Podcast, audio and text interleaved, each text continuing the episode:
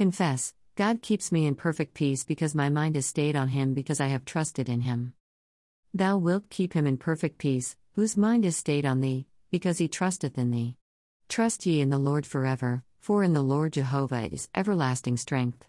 Isaiah 26 3 4. Keeps, to watch, guard, preserve, to protect, maintain. Perfect, being complete of its kind and without defect or blemish. Peace, completeness, shalom, soundness, welfare, the absence of mental stress or anxiety. Mind, the thinker, that which is responsible for one's thoughts and feelings.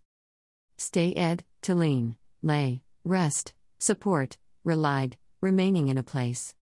Trusted, have confidence in, faith in, certainties based on past experiences.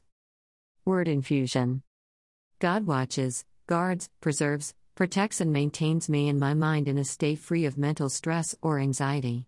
He does this because I have decided to maintain or anchor my mind on Him. I choose to have confidence in and complete and utter certainty of His abilities and willingness to keep me because of my past experiences with Him. Questions 1. Who is keeping who? How?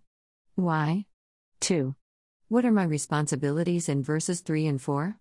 3. How do I do that and why? 4.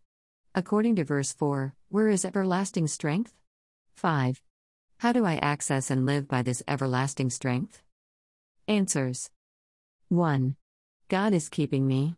With my mind stayed on Him, I am much more accessible to being kept at peace.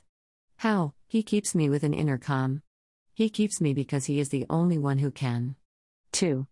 My responsibilities are to choose to trust in Him, rely on Him, go to Him for everything, and in every situation get His counsel.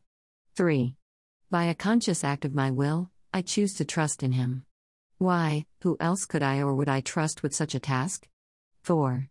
Everlasting strength is in or inside of the Lord Jehovah. 5. I access and live by His everlasting strength through my relationship with Him. Hashtag word infusion tea hashtag it's tea time hashtag perfect peace permeates.